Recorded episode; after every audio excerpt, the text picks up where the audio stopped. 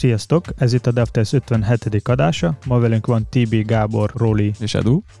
A rövid híreken kívül ma lesz két nagyobb témánk, illetve igazából egy. Az egyik a, a egy kicsit fogunk beszélni az emojikról, hogy 117 új emoji érkezik idén. A másik pedig az, hogy uh, harmadszor megrendezésre került a harmadik Accessibility Budapest Meetup, úgyhogy erről fogunk egy kicsit beszélni. Plusz uh, egy kis ilyen no mouse days ne használjunk egeret, és úgy teszteljük az oldalunkat, megoldást fogunk átbeszélni, és arról, hát nem annyira tapasztalatokat fogok mondani, inkább, inkább csak ötletelések lesznek egyelőre.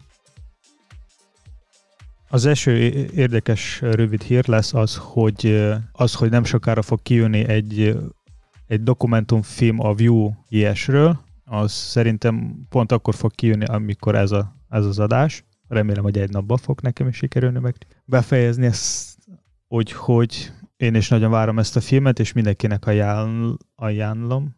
Ugyanaz a cég csinálta, mint a GraphQL dokumentumfilm, az a Honey, Honeypot YouTube csatorna, tehát ott több film is már van elérhető, van egy emberi ilyesről, Elixirről, szintén a GraphQL, és következő a, a Vue.js. Egyébként tök érdekes ilyen kontextusban látni ezeket a technológiákat, amivel így nap mint nap dolgozunk. Igen, még az az érdekes benne, hogy ott a fejlesztők elmondják a saját tapasztalat, meg saját problémákat, amelyekkel találkozták, meg a kihívások is, és hogy ezt tudtak megoldani. Így van, itt a GraphQL-esbe volt, láttam, hogy a srácok így konkrétan elvonultak két hétre, és igazából ott Ja, igazából csak így agyalgattak. Meg itt, nekem ez tökre tetszett, az a szabadság, ami nekem tökre úgy tűnt kívülről, aztán nem tudom, hogy belülről mi lehet igazából, de tök, tökre úgy tűnt, hogy egy ilyen tök, rengeteg szabadság, közben rengeteg felelősséggel, és ugye mert ugye a GraphQL-nek a kitalálása például, hogy jól emlékszem, az pont a newsfeednek a gyorsítására szolgált, ugye a mobilos newsfeednek a szol, gyorsítására, de tök érdekes látni ezeket a folyamatokat, hogy tényleg miből születnek azok a kis termékek, amiket használunk. De mire gondolsz itt szabadság meg felelősség alatt? A szabadság az, hogy kitálhatnak valami újat, a felelősség pedig az, hogy azt sokan fogják használni? Hát igen, mondjuk azt nem tudod előre igazából, hogy mennyien fogják használni. Ugye van egy probléma, és, és tehát, hogy egy, egy olyan komplex problémát kapsz, ami ugye beláthat, tehát nem vagy beszorítva egy időkeretbe, inkább azt mondanám, hogy hanem van egy problémánk, amit szeretnénk megoldani, és akkor találjunk ki valamit valahogyan rá, és tudod, akár beleme, belemehetsz több ilyen zsákutcába is esetleg, de, de a vége az egy tök érdekes útnak tűnik nekem, amit ugye a GraphQL srácok így végigjártak. Érdekes a bemutató olyan, mintha konkrétan egy ilyen, hát azt nem mondom, hogy hollywoodi film jön neki, de tényleg egy ilyen profi dokumentumfilm a kis view-ról, hogy kitálta a view-t. Nem tudom, ilyen, ilyen vicces az egész, de biztos jó lesz, tehát érdemes megnézni. Mondjuk azt nem tudom, hogy egyébként mi, mi lehet az indítatása mögött, hogy így egyre több ilyen kis open source, ami tök jó egyébként, tehát nem, nem arról beszélek, hogy nem jó, csak hogy, hogy honnan, honnan jöhetett vajon, azt érdemes lenne megnézni azért, hogy mi, mi van e mögött. Hogy filmformájában bemutassák aha, az aha. egész mondjuk egy technológiának a születését. Aha, ja, ja, ja. Szerintem van benne abszolút, abszolút. Én vagy nem tudom. Én tehát, is megvettem egy, egy simán. Ha már csak azt megnézzük, hogy egy, egy ilyen technológiát hány fejlesztő használ, vagy hány projekten használjuk, és azért sok-sok IT-s arc szerintem szívesen megnézi a mögöttes dolgokat. Igen, igen, igen. Igen, meg hát ugye, hogyha most csak a Vue-ra, Vue-ról beszélünk, akkor ugye a két nagy rivális mögött ott van két nagy óriási tech cég, akik meg aztán annyi pénzt beleraknak, amennyit nem sajnálnak, és azért tök jó látni ezt, hogy meg vannak támogatva, a kis open source kis Vue is így meg van támogatva.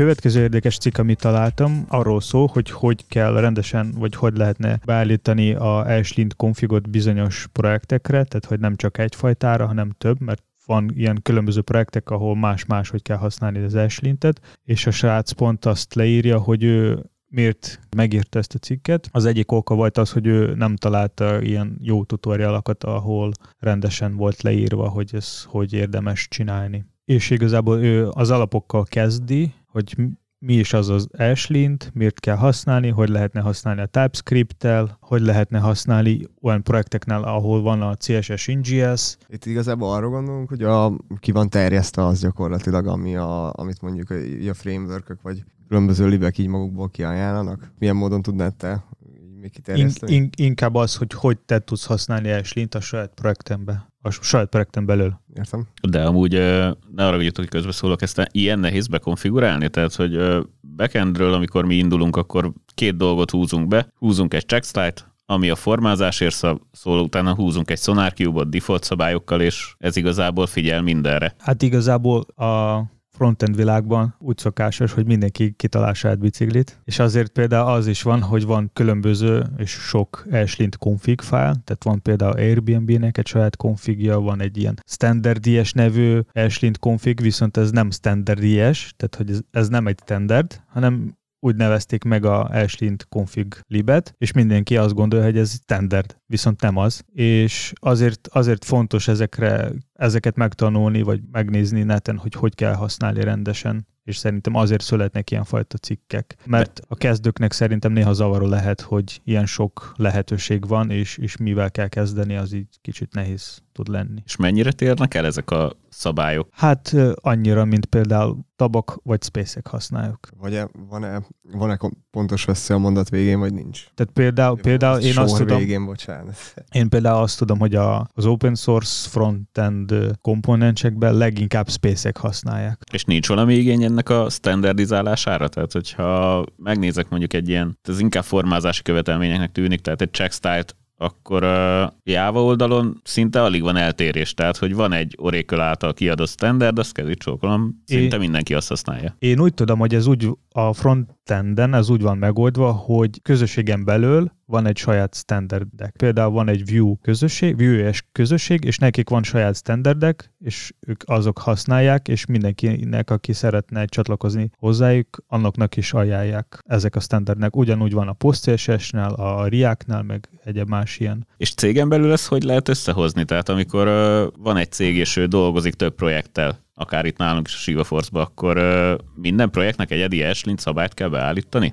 Hát itt általában ugye vannak különböző CLI túlok az adott eszközökhöz, vagy frameworkökhöz, és ők ugye beállítják ezt már előre gyakorlatilag, és én azt mondanám, hogy én azt vallom gyakorlatilag, hogy mindig az adott frameworknek, vagy az adott libnek a sajátját használjuk. Tehát, mert minél jobban követed a, az, azt a standardet, amit a, framework is, vagy tehát sokkal könnyebben tudsz alkalmazkodni, vagy sokkal több megoldást találsz az interneten, hiszen ugye, ahogy mondta Edu is, a community is emögött van bent. És nem, nem nehéz egy projektről projektre váltani, hogy az egyiken Vue.js-nek a linter szabályai vannak, a másikon Angularnak a linter szabályai? Hát igazából még ott van a Prettier mellé gyakorlatilag, tehát ha a VS, VS kódot használsz mondjuk nálam, izé, szépen fölparzolja ezeket a config fájlokat, és akkor igazából nincs is probléma, tehát mentésre beformázza, vagy ugye bejelöli nekem azok, azokat a részeket, ami, ami problémás, és egy gombnyomással gyakorlatilag be tudom formázni. Akkor, akkor lehet a probléma, amikor az anguláros projekteken csak anguláros fejlesztők dolgoznak, és a Vue-s projekteknál csak a Vue-s fejlesztők, és ők tehát nem cserélődnek projektek között. Például, ha én lennék egy olyan fejlesztő, aki angulárban még a Vue-ba fejleszti, akkor nekem közös konfig lenne, vagy nagyon hasonló. Tehát ilyen minimál eltérések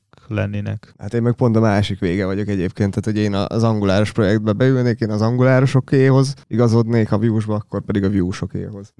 Vagy nálam ez mondjuk akkora problémát nem okoz. Jó, csak szerintem kicsit kényelmes, mikor egységes az egész, ahogy abszolút, Gábor is abszolút. mondta. És a CSS is ide illeszkedik ezekhez a linterekhez? A CSS-nál kicsit egyszerűbb a dolog, tehát ott, ott csak egy stylint van, tehát egy ilyen, egy ilyen, és igazából ott is van bizonyos ilyen konfigok, amit cégek is tudnak ajánlani, de ott nincs ilyen sok vitázó téma a JavaScript nem. A, a javascript még egy, egy ilyen dolog is van, hogy ott folyamatosan jönnek ki újabb és újabb feature-ek, tehát nem véletlenül van a Babel és tehát lehet, hogy holnap tök más szintaxis lesz a IS-nek, és azért kell új szabályt írni Ashlint-be. Mármint nem biztos, hogy lesz ilyen, hogy holnap teljesen új feature lesznek, vagy szintaxisja, de csak így példaként. Ez nem kényelmetlen, hogy ilyen szinten változik a JavaScriptnak a szintaxisa? Tehát szerintem évről évre megújul valamivel? Én szerintem ez pont tud behozni újdonságokat és új ötletek. Nyilván születnek újabb problémák, de születnek újabb megoldások is. De szerintem ez pont az innovációnak a, az útja. Inkább szerintem itt az az érdekes, hogy ugye mondod, hogy jó ötletek, új ötletek, de ki az, aki ezt megszűri? Valakinek ez a jó ötlet, valakinek meg az a jó ötlet, valakinek ezt kényelmes használni, valakinek meg azt. Ez már Valaki, ez már, igen, ez relatív, de nem tudod eldönteni, nem te döntöd el. Nincs egy bizottság, aki azt mondja, hogy fú, ezt megszavazták jó ötletnek, akkor innentől kezdve ez lesz a, a standard. ez már a te felelősséged, hogy, hogy melyik ötletnek tartasz jónak, és melyik nem. Nincs mögötte még semmilyen foundation vagy community, ami Hát izé, a T- TC39 az, az pont ilyen szabályzásokat végez, az ECMAScript szabványoknak a szabályzását végzi. Jó, nyilván csak vannak olyan ötletek, ami nem, a, ami hát tud, igen, amíg a izé, propózálban már be is megy gyakorlatilag Bábelbe, így van. Például a, volt a legutóbb ugye az F-sharpos pipe operátorokat már lehetett használni azelőtt, hogy azt hiszem el is fogadták volna egyáltalán. És mert ugye Bábelban, mert ugye community projekt, már berakták polyfilt, és akkor tudtad használni gyakorlatilag. úgyhogy fontos használni ilyen, olyan eszközök, mint az Ashlint, vagy Prettier például, de ez szerintem, hogy minden csapatnak a saját felelőssége, hogy milyen szabályok, milyen standardek használják. Nem, nem, nem muszáj, hogy az összes világban ugyanaz a standard legyen, mert ez így nem robotok vagyunk, viszont szerintem, hogy a csapat belül ez, ez így fontos, hogy így legyen. Abszolút, itt még mondjuk egy olyan kérdés merül föl bennem, hogy mondjuk elvárható, elvárható-e mindenkitől ez a rugalmasság, hogy az alkalmazkodó képesség, mert ez egy dolog, hogy mondjuk ö, bennünk megvan, de hogy elvárható ez egy fejlesztőtől, hogy legyen ennyire rugalmas. Szerintem frontend fejlesztőtől ez elvárt dolog most jelenleg. Én is így gondolom, csak hogy a ti véleményetekre voltam kíváncsi. Meg ha valaki nagyon orientálódik csak egy irányban, akkor valószínűleg abba az irányba is fog, hogy mondjam, tehát például az önéletrajzát olyan helyre fogja beadni, ahol az ő irányát képviselik. Abszolút. Korábbi adásokban már említettünk egy olyan eszköz, amelyiknek a neve, hogy a Puppeteer, ami arra való, hogy lehessen tesztelni a frontendet, akár end-to-end, mondjuk egy bambú segítségével, vagy, vagy más continuous delivery szolgáltatással, és azzal csak az a probléma volt, hogy ez ilyen Chromium, csak a Chromium alapú volt, vagy van, viszont van egy másik eléggé érdekes és hasonló eszköz, amelyiknek a Playwright a neve, és ő már támogatja kicsit több, mint a Chromium motort, támogatja a WebKit-et is, meg a Firefoxot is. Egyébként még tök érdekes, hogy így még a podcast előtt átfutottam gyorsan a doksiát, nem is hallottam még róla, viszont a, ugye ott írják, hogy a Google-ben, Google-nél, akik a pont a Puppeteer csinálták, ugye átszerződtek Microsofthoz, és akkor ott ugye a tapasztalatokat összeszedve így újra, újra kezdik a történetet, tehát kíváncsi leszek, hogy mi lesz belőle. Hol áll egyébként ez verzióban? Hát most 0.11.1. Akkor még várunk egy kicsit. mennyire nehéz ilyen eszközökkel tesztelni a frontendet? Hát én például ismerem a Cypress IO tesztelőeszköz, az Chromium alapú, vagy Electron használ. Electron és Chromium. Az igen. Az mondjuk eléggé könnyű. Tehát voltam egy meetupon is, ahol egy fejlesztőpont mutatta be a Cypress IO tesztelőeszköz, és, és akkor ő mondta az, hogy nekik a cégben ők tudtak csökkenteni a manuál tesztelés, ami volt másfél nap, 40 percre. Az igen. De tehát ennek például a szintaxis nagyon könnyű, tehát szerintem egy, hát nem biztos, hogy kezdő, de ilyen középes fejlesztő már meg, meg fog érteni. Abszolút, hát ezzel ugye egy minimális tapasztalatom nekem is van, ugye megelőleg ez az akadálymentes meetupot ugye az előzőn, ugye a második akadálymentes meetupon, amivel, amiről beszéltünk itt is a podcastben Károlyjal, ugye pont, pont Cypressben raktam össze én is egy ilyen esetet, ahogy ö, hogyan lehet ugye a Cypress end-to-end tesztekbe beleépíteni gyakorlatilag a kornak a funkcionalitását, és, és így end-to-end tesztek során tesztelni ö, akadálymentességet, mert ugye, hogyha, mit tudom, egy, egy ilyen fogsz egy legenerált állapotot, mondjuk egy induló állapotot tesztelsz, az nem biztos, hogy lefetsz minden esetet, de mondjuk egy ilyen end-to-end teszt során ugye azért tudsz mondjuk ilyen network re- requesteket esetleg csinálni, vagy vagy pedig ugye tudsz végig kattingatni a, az oldalon, és akkor ugye esetleg ilyen lenyíló dolgokba is bele tudsz mászni, tehát sokkal több lehetőség van. Ebből szempontból tök jó, mert lehet mindenféle állapotokat is látni, hogy milyen, tehát hogy mondjuk neked több lépéses tesz volt, tehát hogy rákattintetta egy gombra, meg kellett várni még valamit, aztán még valami történt, meg kellett nyomni még valamit, meg kellett várni egy restet, és akkor az összes ilyen lépés, ezt tudsz látni és inspektálni, és tudsz, és fogsz látni, és mi az előző állapot, meg a következő állapot, akár screenshotokat is tud csinálni, tehát sok-sok ilyen- videókat is. Igen, tehát sok ilyen lehetőség van benne. Ezzel igazából a funkcionalitást tök jól le lehet tesztelni, tehát hogy egy csúszkán arrébb lehet húzni valamit, egy lenyilló megjelenik, egy pop-up felugrik, de működik ez a megjelenési dolgokra is, tehát mondjuk az eltartások, betűtípusok. Szerintem igen. Tehát lehet, lehet tesztelni a CSS-t is benne, tehát hogy milyen méretű. Talán még összehasonlítani, nem egy korá- korábbi referenciával, de ebben nem vagyok biztos, csak mint E- Ebben én sem vagyok biztos, ebben én sem vagyok biztos, de az, hogy CSS lehet tesztelni, tehát hogy tudsz konkrétan beírni a tesztbe, hogy ez legyen a CSS, akkor ő ezt fog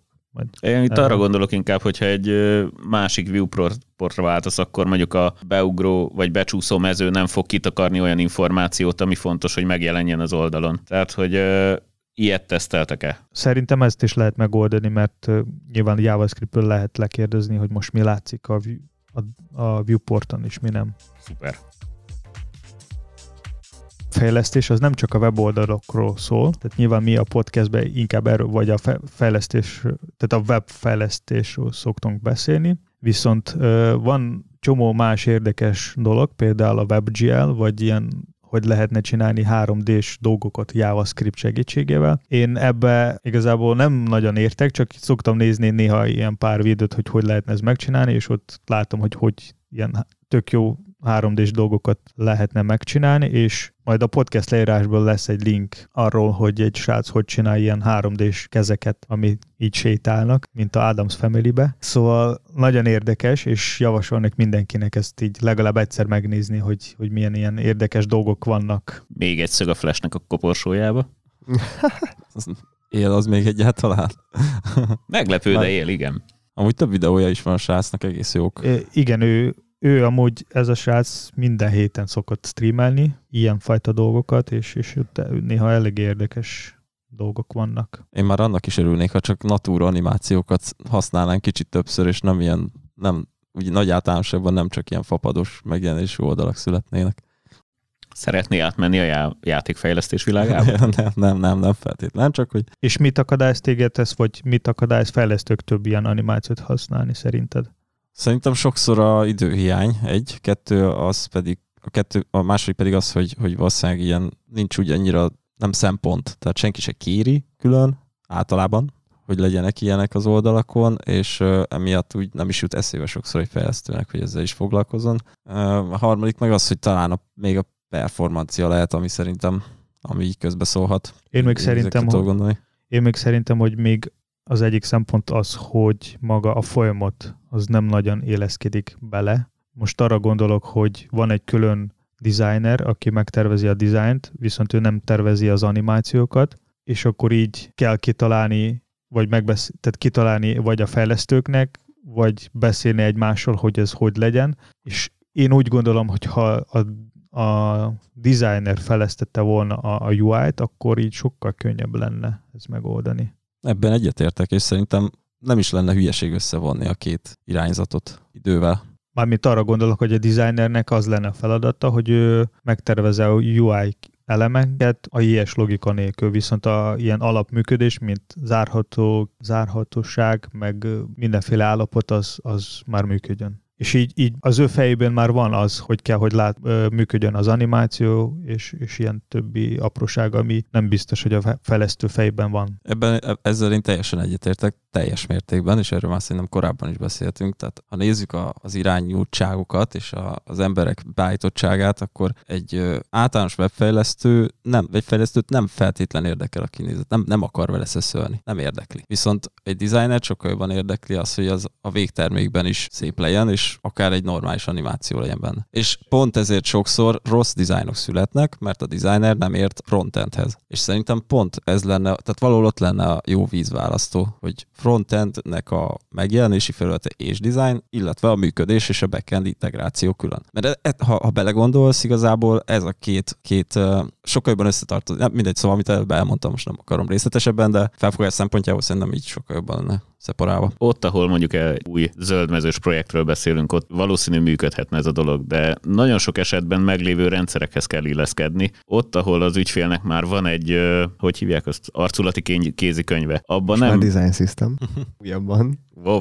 Abban nem fog beleilleszkedni az, hogy te egy ilyen, te ilyen fentről lefelé ollózó, beúszó pop tegyél ki. Igen, ez, a, ez egy tök ideális eset, hogyha van egy ilyen arculati kézikönyv és kész, kész komponens set, akkor egy frontend, mostani frontend fejlesztőnek ez egy abszolút ideális eset, mert ő tényleg csak összelegózza, a felület megjelenik úgy, ahogy, és akkor amúgy meg a működés hozzávarja. Egyébként még amúgy sok esetben én azt is látnám, hogy a megoldás az, len, az is lehetne, hogy csak simán kommunikálnának a fejlesztők a designerekkel. Tehát, hogy tehát sok esetben van azért ilyen nagyon nagy szakadék közöttük, tehát ilyen kommuni- nem, nem olyan egyszerű ilyen kommunikációt létesíteni, de hogyha mondjuk ez megoldható, vagy mind a két fél törekedik arra, hogy megoldható legyen, akkor azért már bentebb vagyunk. Mert szerintem, tehát ugye alapból emberileg nem fog se, senki ettől elzárkózni, hogyha esetleg idő is úgy adott. Sok esetben, bocsánat, így közbeszólok, így a projekt tervezésénél is ez egy uta, mert hogy először a designer megterveztetik a kinézetet, aztán majd, ha az a látványvilág tetszik, akkor fognak csak egyáltalán fejlesztőt keresni a végrehajtáshoz. Tehát, hogy nagyon sok esetben esélye nem lesz a fejlesztőnek hozzányúlni, vagy Abszolút. ötletet adni a dizájnnak. Az a probléma szerintem, hogy csomó olyan kis projekt van, ami leginkább rövid távú, és ott lehet, hogy pénz szempontból nagyon felesleges erre több időt rászánni, mintha lenne egy ilyen hosszú távú projekt, mint például GitHub, GitLab, Facebook, akár Twitter, ahol csak az a folyamatos munka, hogy egyre és egyre jobban kell csinálni ezt a weboldalt. Tehát ott nyilván erre van erőforrás, vannak emberek, vannak kutatások, meg csomó pénz, ami erre költenek, hogy egyre jobb legyen. Viszont egy ilyen projekt, ami fél év alatt le lesz fejlesztve, ott nem biztos, hogy ez megéri. Tehát nyilván azok az alap animációk, ami már a fejlesztők ismernek, az lesznek ott. De ilyen eh, kicsit nehezebb, ami nincs is lespecifikálva, nincs is bemutatva, az, az így nem lesz ott, vagy nem, nem, nem biztos következő témánk kicsit könnyedebb. Konkrétan az emojikról lesz szó, ugye idén 117 új emoji kerül bevezetésre. Egészen konkrétan ennél azért kevesebb, csak ugye itt belevesszük mindig a, ebbe a számba azt, hogy pörszín szerint is meg legyenek különböztetve adott emoji fejek például, vagy kezek, vagy bár, bármik. De a lényeg az, hogy 65 új emoji lesz bevezetve, és kicsit ennek így utána olvastunk, szerintem elég sok ilyen érdekes rész van benne. Kezdjük azzal, hogy egyáltalán milyen emojik lesznek vagy miket vezetnek be. Most a, a, az egyik fő irány az a, az a gender semlegesség, ezt most nagyon nyomják, hát meglepő, nem meglepő, nem tudom ki, hogy kinek, ki hogy gondolja. Egyáltalán nem meglepő. De hogy, tehát, hogy van itt gender semleges télapó, van smokingos nő, van fátyolos, bajszos hapsi, meg gender semleges zászló a Pride-os mellett most már olyan is van, tehát erre most nagyon rámentek, ugye PC van, úgyhogy erre figyelni kell, emoji oldalon is, e, és akkor azon kívül még olyanok kerültek be, hogy ugye, ami, aminek én nagyon örülök, mert ezt imádom, ugye az olasz kéztartás, az alap, szerintem az, az nagyon jó.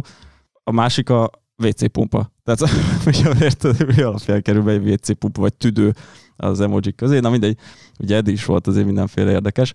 És akkor elkezdtük nézni, hogy hogy hogy az Istenbe kerülhet be egy emoji a, az unikódos emojik közé, meg hogy ez, ennek az egésznek mi a folyamata, és hát nem is olyan egyszerű amúgy. Ez nagyjából ilyen egy-két éves elbírálási folyamat, amíg egy-egy emojit elfogadnak és bekerülhet, és ez az egész úgy működik, hogy ugye van az Unicode konzorcium, azt hiszem ez a nevük, oda lehet beadni ajánlásokat, oda bárki beadhat ajánlást, rajzol egy ilyen alap dizájnt mondjuk egy, egy, egy, egy karakterhez, és azt benyújtja feléjük, plusz van, ha jól emlékszek, valami kb. ilyen tíz oldalas dokumentum, amit ki kell töltsél, és meg kell mondjad, hogy te miért ajánlod azt az emojit, miért lesz arra szükség, miért fontos, miért hiánypótló, stb. Tehát ilyen, ilyen egészen érdekes ez a dolog, és akkor mindig eszembe jut a WC pumpa, hogy mi az Isten írhatott le az ember, hogy az most fontos lesz nekünk, hogy bekerül a WC pumpa az emojik közé. Hát, de, de most őszintén az elmúlt mondjuk egy évben, ti hányszor mondtátok ki csak a szót, hogy WC pumpa?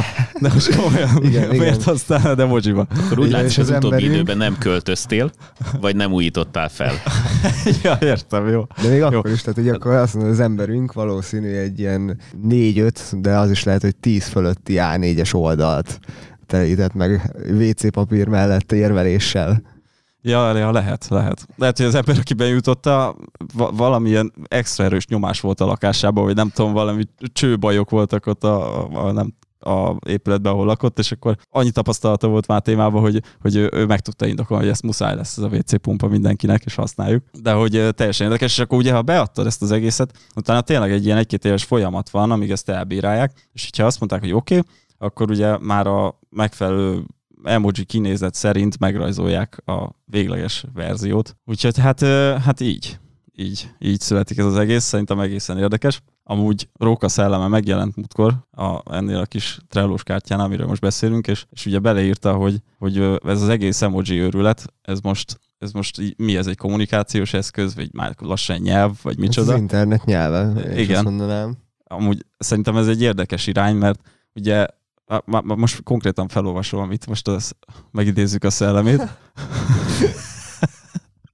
és, és, és amit írt most ilyen. Tehát azt mondja, hogy elvileg egy nyelvben, hogyha a karakterek száma 200 alatt van, akkor betűíró nyelvről van szó. Ha 200 és 1000 között, akkor szótagíró. Ha 1000 pluszos, akkor inkább már szóírónak nevezük, az egy, azaz egy hieroglifa most szót vagy szótagot jelent, nem pedig betűt. Tehát gyakorlatilag mi a emojikkal hieroglifaként kommunikálunk. És akkor így bedobta, hogy milyen érdekes, hogy hogyha majd tízezer év múlva visszanéznek az akkori emberek a mostani emberekre, lehet, hogy ők is úgy, úgy fognak nézni ránk, mint ahogy mi most nézünk mondjuk az egyiptomiakra. Hogy mi, mi az Isten, ilyen WC pumpákkal beszéltek itt egymással az emberek. De amúgy tényleg, tehát érdekes. Ugye mi is szoktunk úgy beszélni, jó, nyilván poénból, de hogy, hogy úgy leírni konkrét mondatokat, hogy csak emojikat használunk. Nem egyszer volt már ugye ilyen, mert hogy vicces, meg ilyesmi, de hogy tényleg gyakorlatilag ez egy kommunikációs eszköz is lett. Külön kvíz műsorok is vannak erre gyakorlatilag. Tehát, lé, lé, hát nem, kvíz, nem teljes kvíz műsorok, de például az ilyen late night showkban az előfordul, hogy egy celebeket mondjuk ilyen emoji sorozattal bombázzák, és akkor talált ki, hogy mire, mit, mit ábrázolunk, és akkor ott nevetgélnek, ugye, hogy vagy kitalálja, vagy nem, vagy teljesen mást mond. Ha ilyen emoji barkóba? Hát igen, igen. Szerű. Nekem a kedvenc emoji sto- sztorim az az volt, amikor a valamelyik Google ö, megtöltötték a sörös korsót rendesen, mert ugye rinyáltak sokan, hogy nem, nem ért a tetejéig a hab, és ott megrajzolták, és ezt ugye Google Eye-on, hát lehet, hogy kínóton, ebben nem vagyok biztos a kínóton, de valamelyik nagy előadáson jelentették be, és akkor nagy tapsiar övezte. Aha. Ezt, hogy De ez a- hivatalos ki- is lett utána? Abszolút. Hát a Google-nek ugye a saját emoji között. Ja, hogy úgy. Aha, aha. Legyen már tele az a korsó. Így van, így van. Jogos, abszolút. Úgyhogy ennyi. Használjatok emojit, és érezzétek magatokat egyiptominak. Már-már szokásunkhoz szíven részt vettünk uh, megint egy uh, Accessibility Meetupon, Az accessibility. az Accessibility, Budapesti Accessibility Meetupon. Azt hiszem már mondanom se kell, Szántai Kares szervezte, ez volt a harmadik. A fő része ennek a meetupnak most a, a mobil volt, mobil eszközökre, mobil alkalmazásokban hogyan érdemes, vagy hogyan, hogyan mik a legjobb praktikák, amiket be kell tartani, hogy, hogy akadálymentes legyen az alkalmazásunk. Három előadó volt, az első Lukács Bence volt, ő supercharge dolgozik, és lead designerként, és inkább egy ilyen, hát láthatatlan mobil app, ez volt a cím az előadásnak, inkább általánosan elmondta, hogy ők milyen nehézségekkel találkoztak, amikor legelőször szembesültek azzal, hogy mi az az akadálymentesítés, miért van erre szükség, miről szól ez az egész. Úgyhogy gyakorlatilag így tapasztalatokat mondott el, milyen eszközök vannak, aztán ők egy-egy ilyen kis komponens hogyan dolgoztak ki, milyen nehézségeik voltak, stb. Szerintem itt, ami, amit így érdemes megemlíteni, az az volt, hogy hogyan teszteljünk vissza már meglevő például mobil alkalmazásokat, és akkor végül az lett, hogy ugye milyen jó lenne, hogyha olyan emberek tesztelnének, akik hát vakok nem látnak, úgyhogy ők egyszer szerveztek egy ilyen kis kimenetelt a, a vakok intézetébe, ahova kimentek a készülő mobilappal, amin éppen dolgozunk, a, a team, és, és gyakorlatilag vakok tesztelték le, úgyhogy azt mondta, hogy, hogy onnan nagyon sok jó észrevétel jött, amit fel tudtak használni. Úgyhogy szerintem ez, ez egy ilyen nagyon kerek kis, kis sztorit rakott össze, érdekes előadás volt, jó volt hallgatni. És ott a mobil alkalmazásoknál ott van valamilyen különböző elemek, tehát nem, nem gondolom biztos, hogy nem olyan, mint a HTML-ben, hogy ilyen mindenféle tegek meg attribútumok. De... de... Sok, sok kódot nem láttunk egyébként, de uh, volt szó, volt szó ugye az első körben Androidról, aztán pedig iOS-ről, és ugye ugye Áron, Mocsvári Áron előadása, ugye androidos volt, ugye ő is le- sérült fejlesztő, és ott ő például a cross-platform megoldásokat mondta, vagy hozta be igazából. Tehát arra gondolsz, hogy ilyen JavaScript-es így van, így van, ilyen React Native volt konkrétan, Aha. és annak a nehézségeit, annak a nehézségeit mondta, és az az érdekes egyébként, hogy ez elemkészlet van? Tehát van, van neked egy ilyen default elemkészletet, ha jól értettem, meg egy picit játszadoztam én is a Noriak Native-vel, és tényleg, tehát ugye ad lehetőséget. Itt igazából a probléma, mint mondott, az abból adódik, ugye, hogy gyakorlatilag cross-platform megoldásra te egyszerre próbálsz, mondjuk egy custom megoldásnál egyszerre nem tudsz két különböző accessibility apit felparaméterezni gyakorlatilag. Tehát ott, ott minden esetben el kell ágaznod, hogyha tehát ilyen alapmegoldásokkal hogy még azért lehet menni, meg ugye mondta ő is, hogy sokat jeleztek vissza a React-es csapatnak, hogy ezen még azért lehet reszelni, mert ugye el, el, először ilyen nagy ígéretekkel jöttek ki, hogy mennyire akadálymentesek, aztán kiderült, hogy azért annyira mégse, de most már, most már úgy azt mondja, hogy ebben jobbak, de Hát ez meg ugye ez nekem egy olyan dolognak tűnik, de Gábor meg kiavíthat évedek, hogy ugye két különböző platformnak a, az API-hoz egy valami, valamivel igazodni, az, az így örökletesen egy nehéz probléma. Én igazából gondoltam a natív megoldásokhoz, mert szerintem ott már vannak megoldások akadálymentesítése, mint a iOS-on, meg gondolom Androidon, Androidon is. Sőt, az a jó, ha azt használjuk ki. Csak itt az volt a baj, hogy ők is mesélte, hogy elkezdtek egy oldalt csinálni platform ö, független ö, megoldással, de aztán rájöttek, hogy ez nem tudja tökéletesen támogatni mind a két platformot végeredményben. Úgyhogy ezért több az félre is tették, tehát több az overhead, igen. Az nem titok. Ez nem titok. Ez annó volt, azt mondta, hogy azóta már javult, hogy jól emlékszek. Igen. Aztán most, most, most nem tudom, hogyha nulláról kezdenénk, szerintem most is lennének ugyanúgy problémák. Itt igazából szerintem a platformoknak is erősebben kellene közelíteniük egymáshoz. Tehát, hogy valamilyen azonos, azonos API-ra kellene közelíteniük, hogy ez sokkal könnyebben menjen. Tehát nem csak egy uh, ilyen React Native-nek kellene uh, megoldani azt, hogy ő támogasson különböző accessibility megoldásokat, hanem tényleg akkor a iOS-nek, a Androidnak és egyéb ilyeneknek is arra felé kellene törekedni, hogy azonos API-jal működjenek. Abszolút, abszolút. Hát az, az rengeteg mindent megoldana. Egyébként tényleg elképesztő volt, hogy ugye, ugye ő is vak, és uh, mutogatott kód, kódot, tehát amit ő írt kódot egy, egy tök natur text editorban, és hát nyilván nem látott belőle semmit, csak felolvasóval hallgatta, hogy mi van most neki éppen a képernyőjén, mi láttuk, hogy mi van kivetítve, és ugye végigmutogatta a kódban, hogy egy-egy részlete, a részletét a kódnak miért írta, milyen célból, miért van ott, tehát így gyakorlatilag elmesélte azt a kódrészletet, amit írt, és ezt ezt olyan sebességgel, hogy, hogy, hogy mintha tényleg egy látó ember lenne. Jó, hát gondolom ismerte, meg hát ő írta, tehát hogy nem volt neki új, de akkor is de akkor is, tehát nagyon, nagyon, nagyon durva, hogy milyen sebességet tudnak ahhoz képest úgymond látni, vagy feltérképezni dolgokat, hogy igazából nem látják. Nagyon, nagyon érdekes téma, és hát hozzá, vagy igen, hozzá hasonló volt Torma Zsolt is, ő volt a, a harmadik előadó, ő is látássérült, és hát fejlesztőként is dolgozik, ő is, tehát mind a ketten fejlesztőként dolgoznak, csak annyi, hogy ő kifejezetten iOS fejlesztő, és enne, erről, a, erről mesélt, hogy tapasztalatokról Apple termékeknél, hát ő, ő, ő tényleg isteníti az Apple termékeket, hogy, hogy, hogy minden egyes Apple termék azért jó, accessibility szempontból, mert már a gyárból úgy jönnek ki, hogy azok akadálymentesek. Ők, ha, vala, ha egy, egy látássérült elkezd használni egy, egy Apple terméket, legyen az egy... egy, egy bárki, bárki elkezd használni. Vagy bárki, jó, tehát igen, tehát legyen az egy, egy egy MacBook, vagy legyen az egy iPhone, bármi, még az Apple TV-t is mondta. Na mindegy, szóval, hogy, hogy az már fel van készítve arra, hogy akadálymentes lesz. Igen, tehát ugye az volt a, itt a, ebben a részben volt az, hogy mondta, hogy minden esetben megkérdezi, hogy szeretnéd-e használni ezeket a, vagy vannak, jelen vannak ezek a feature-ök, hogy szeretnéd-e használni. Ja, nem, igen, akkor mész tovább, és már, így van. Tehát nem az van, hogy valakinek segítségét kell kérned, hogy te ezt beállítsd, hanem, hanem már te magad kinyitod. Ugye a legnagyobb problémának ezt is mondta, hogy, hogy ők, ők is ugye egy önálló életre törekednek, tehát mi is ebben segítünk, mint webfejlesztők, mint mobilfejlesztők, ugye amikor akadálymentességről beszélünk, itt azt próbáljuk segíteni egy részről ugye, hogy ők minél önállóbb életet tudjanak élni, másrésztről pedig ugye, hogyha nekik könnyű, akkor mindenkinek könnyű. Tehát igazából ez, ennek egy win-winnek kellene lennie. Igen, és egyébként itt még, most még visszacsatolnék a natív megoldásokra, mert ugye Zsolt is említette, tehát hogy nagyon szépen fogalmazta meg egyébként, abszolút egyetértettem vele, hogy tehát ilyen alapvető problémákról beszéltünk, ilyen sorrendezések, meg ilyen tényleg ilyen nagyon basic dolgok, és azt mondja, hogy ez nem akadálymentesség, az, az,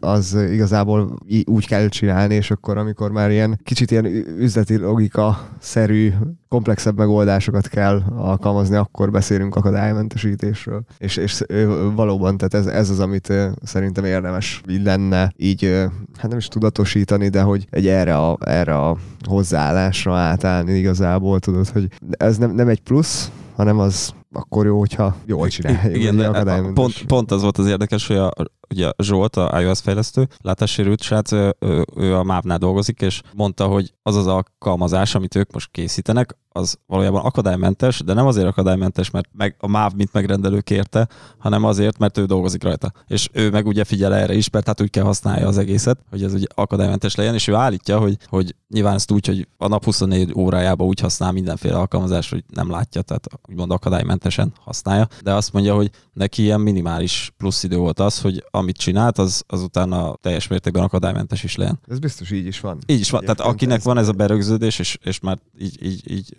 zsigerből jön, az valószínűleg könnyen meg tudja ezt oldani. Tehát abban az esetben, hogyha ilyen natív vagy natív közeli megoldásokat választunk, ugye nem akarunk, el, nem akarunk nagyon ilyen űrhajókat megvalósítani, akkor nincs ezzel probléma. Tehát igazából sok esetben misztifikálásról van szó, vagy pedig még nem találkozott vele az ember, de szerintem alapvetően ugye tényleg akkor jön elő a, a probléma, vagy akkor kell gondolkozni inkább, amikor már ilyen nagyon komplex megoldásokat csinálunk, és ugye ezzel kapcsolatban most pont láttam egy, egy twi- Twitteren egy bejegyzést láttam, és egy ilyen Silver nevű Task Force-ról volt szó, és így mondom, mi, mi is ez, mi is ez, hogy van ez? Ugye pont egy olyan emberkénél láttam, aki így akadálymentességben így elég, elég benne van, és ugye utána néztem egy kicsit, és hát ugye volt korábban szó a TC39-re, hát ez a, gyakorlatilag ugye a Web Accessibility, vagyis az Accessibility Guidelines Working Groupnak egy task force-ja, force akik most gyakorlatilag azon dolgoznak, hogy a WCAG szabványokat kiterjesszék, és aminek ugye része lesz az is, hogy ugye most ilyen fejlesztői kutatásokat, vagyis fejlesztői, fejlesztőkkel végeznek kutatásokat, illetve felhasználókkal, hogy a WCAG-nek egy, hát ha nem is utódját, de valami korszerűsített változatát találják ki. Ugye ez még nagyon messze a jövőben tehát ez ilyen 2022, mire ebből egy rendes guideline lesz, de ugye ott, ott pont van szó azokról, ugye, hogy a, az ilyen korszerű, modern megoldásokat, mert ugye például ilyen single page appokkal kapcsolatban nem kapunk sok segítséget nagyon, tehát ott, ilyen, ott is ilyen community megoldások vannak, és ugye ez a Silver pont erre megy rá, hogy ugye egyrészt a, a webes megoldásokat hozzák egy kicsit föntebb, vagy hozzák egy kicsit korszerűbbre, illetve ami még érdekes, amire nagyon kíváncsi leszek, hogy hogyan is fog megvalósulni, hogy ugye kiterjesztik a weben túlra ugye a mobil, és hogy volt egy ilyen ö,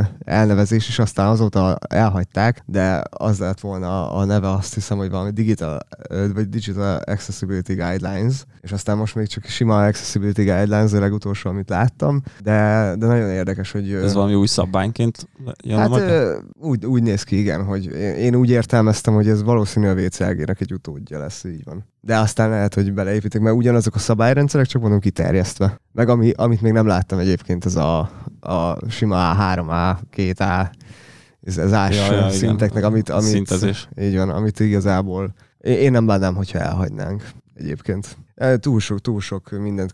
Tök jó, hogy ugye gyakorlatilag ez a három szinthez hozzá tudsz kötni egy számot, és akkor hogy belövik mindig a középsőt, de valójában igazából ez az majd, hogy nem semmit nem jelent. Tehát néha van, amikor egy hármas, háromás megoldás tök egyszerű, és, és miért csinálnám meg, tudod? Ja, é- értem, értem. Hát ez egy, egy mérce, amit azt mondják a, egy, egy feladat elején, hogy ezt a szintet érjük el, és akkor vagyunk jók. Tehát erre jó ez körülbelül szerintem. És figyelj már, még csak röviden, hogy a, mondtad, hogy van egy ötlet azzal kapcsolatban, hogy, hogy milyen jó lenne kipróbálni azt, hogy milyen érzés lehet vakon úgymond tesztelni a saját fejlesztésünket, és hogy rá, rá legyünk erre kényszerítve. És uh, erre van ez a tool, erre kéne beszéltük, hogy legyen egy ilyen No Mouse Day nevű dolgunk, utána a Ja, hát ez, is ugye, ez a ez neve. ugye a billentyűzetes, tehát hogy a billentyűzetes felhasználást egy kicsit ö, ö, erőltessük. Ugye igen, van a Merce Sutton nevű, ö, lehet, hogy rosszul ejtem a nevét, ö, lányka. Ő a Gatsby ES-nél egyébként nagyon érdekes pozícióban van,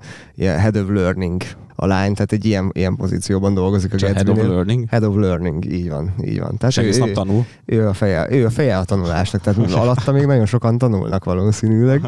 És ugye a Google-nek a State of the Web ilyen kis műsorába beszélgettek, és akkor ott dobta be, ott, ott figyeltem fel erre a kis ö, library-re, ami azt mondja neked, tehát nem az teljes, tehát nem az, hogy kiúzom az egeret, vagy letiltom a touchpadot, és akkor semmit nem tudok egérre, hanem csak az oldalt, amit fejlesztek, hogy behúzok egy JavaScriptet, és akkor ott egy kicsit most, tehát hogy ott úgy fejlesztesz egy darabig, vagy egy napig esetleg, vagy egy random napon dobod be, mert ugye JavaScript bármit meg tudsz vele csinálni igazából. Bármikor így meg is lepheted magad, hogy most akkor behúzza random hétfőn, vagy kedden, és akkor, akkor a kedden nem fogsz egérre játszani. Ugye erről mi is beszéltünk, hogy, hogy meg, fogjuk, meg fogjuk így próbálni egy páran, és majd jelentkezünk a tapasztalatokkal. Ehhez amúgy nem, nem muszáj egy JavaScriptet behúzni, elég csak be valamelyik projektbe belerakni, hogy kurzor, na, aztán ennyi. Há, igen, igen, viszont itt az a meglepetés az, ami mondjuk amit bele tudsz rakni, meg, meg hogy tényleg az kicsit így beleépíted, és akkor hogy az a baj, hogy minél egyszerűbben veszed ki, annál, annál hamarabb is fogsz oda nyúlni, hogy akkor köszi, elég volt. Szerintem legnagyobb kihívás lesz a fejlesztőknek, hogy ők nem, nem biztos, hogy mindenki fog tudni, hogy kell használni bármit is, csak a billentyűzet segítségével. Pont ez lenne a lényeg. És az lesz az kihívás, hogy az első pár nap, vagy az első pár alkalomnál ez, ez így ilyen kutatás inkább lesz. Így van, hát most mi, Tanulás. mi pont arra szeretnénk rámenni, ugye nálunk azért egy párunknak már ugye elég több, több éves tapasztalata van ebben, hogy hogyan kéne kinézni a dolognak, és mondjuk így összeállnánk egy, egy, egy páran, és így magunk mellé vennénk olyan embereket, akik szeretnének ebbe részt venni, de nem nagyon mernek, vagy félnek, hogy gyorsan föladják, és akkor ezt így mondjuk így támogató jelleggel tudnánk, tudnánk őket segíteni. Ennyi fér bele a mai adásba, támogassatok minket egy megasztással, vagy több megasztással ismerősétek között. Írjátok nekünk nyugodtan Facebookon, Twitteren, vagy akár e-mailben, vagy még nem ismert csatornán, és hallgassátok minket legközelebb is. Sziasztok! Sziasztok! Hello, Sziasztok!